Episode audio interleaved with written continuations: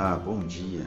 Professor Flávio Lines aqui da Conecta VET e hoje falaremos sobre o processo de compreensão ao dialogarmos com outras pessoas.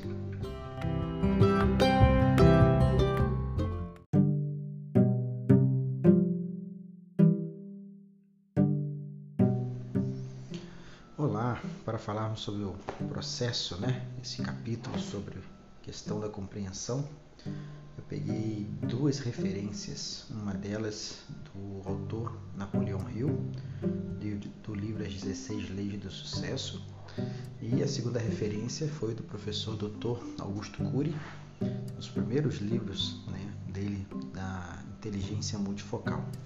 Então vamos começar com o livro As 16 Leis do Sucesso de Napoleão Hill.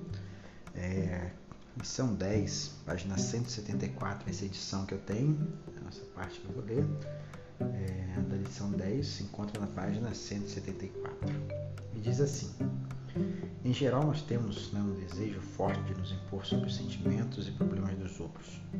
Quando alguém nos fala sobre um problema, temos o hábito de interrompê-lo, ainda na primeira frase, e lhe dizer o que ele deve fazer. Tentamos resolver tudo com nossas próprias experiências, com conselhos e orientações práticas baseados em nosso próprio conhecimento. E nos esquecemos de ouvir, de tentar compreender o outro, de ver o próprio problema da outra pessoa do ponto de vista dela. Ao contrário do vendedor novato, não sabemos ouvir empaticamente. Não escutamos a outra pessoa com a intenção de compreendê-la, mas sim com a intenção de responder e de dar nossa opinião sobre o que ela deve fazer. Queremos falar aquilo que pensamos e frequentemente interrompemos a outra pessoa já na primeira frase. E quando escutamos, não ouvimos, mas avaliamos, investigamos, associamos, interpretamos e aconselhamos. Ou seja, quando não falamos, estamos nos preparando para dar uma resposta pensando no que dizer. Nesse momento, não temos tempo de olhar para dentro da outra pessoa, tentar ver as coisas que ela as vê, tentar compreender suas convicções e seus pontos de vista, colocar-se na posição dela. E o que é ainda mais importante, compreender o que ela verdadeiramente sente, para além das palavras e quais as verdadeiras razões que provocam esse sentimento. Isso é empatia.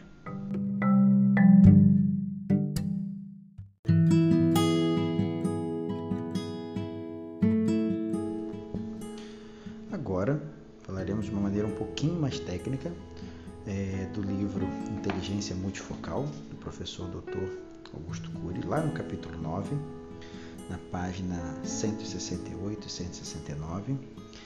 E logo no início do capítulo, né, o título do capítulo é a comunicação social mediada, as etapas do processo de interpretação e o fenômeno da psicoadaptação.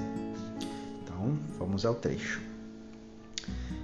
Após a comunicação, né, a, a interlocação, os códigos né, físico-químicos de quem fala atingir o córtex cerebral e serem assimilados, os sistemas de códigos passam por um processo de transmutação através das janelas TC, janelas de transmutação codificada, existentes em determinados sítios do cérebro, que excitam o campo de energia psíquica do observador.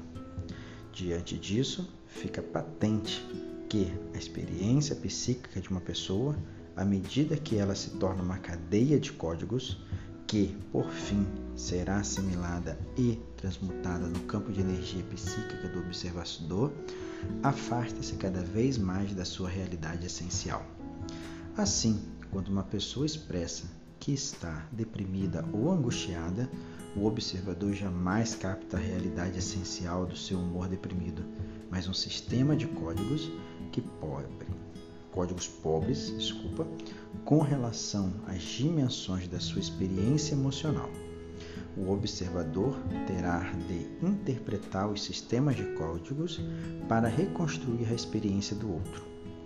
O observador, ao captar sensorialmente um grupo de códigos físico-químicos que representa pobremente né, as riquíssimas experiências do outro, reconstruirá interpretativamente nos bastidores da sua mente as experiências.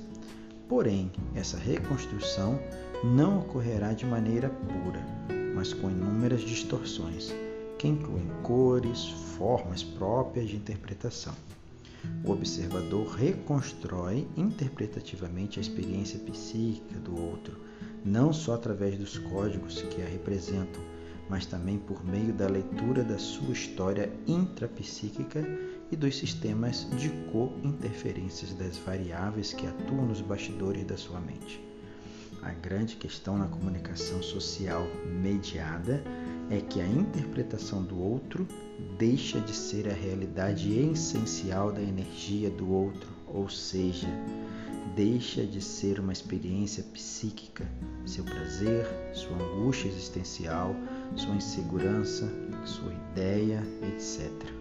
E passa a ser a própria experiência do observador, que pode ter pouquíssima relação com a experiência real do outro.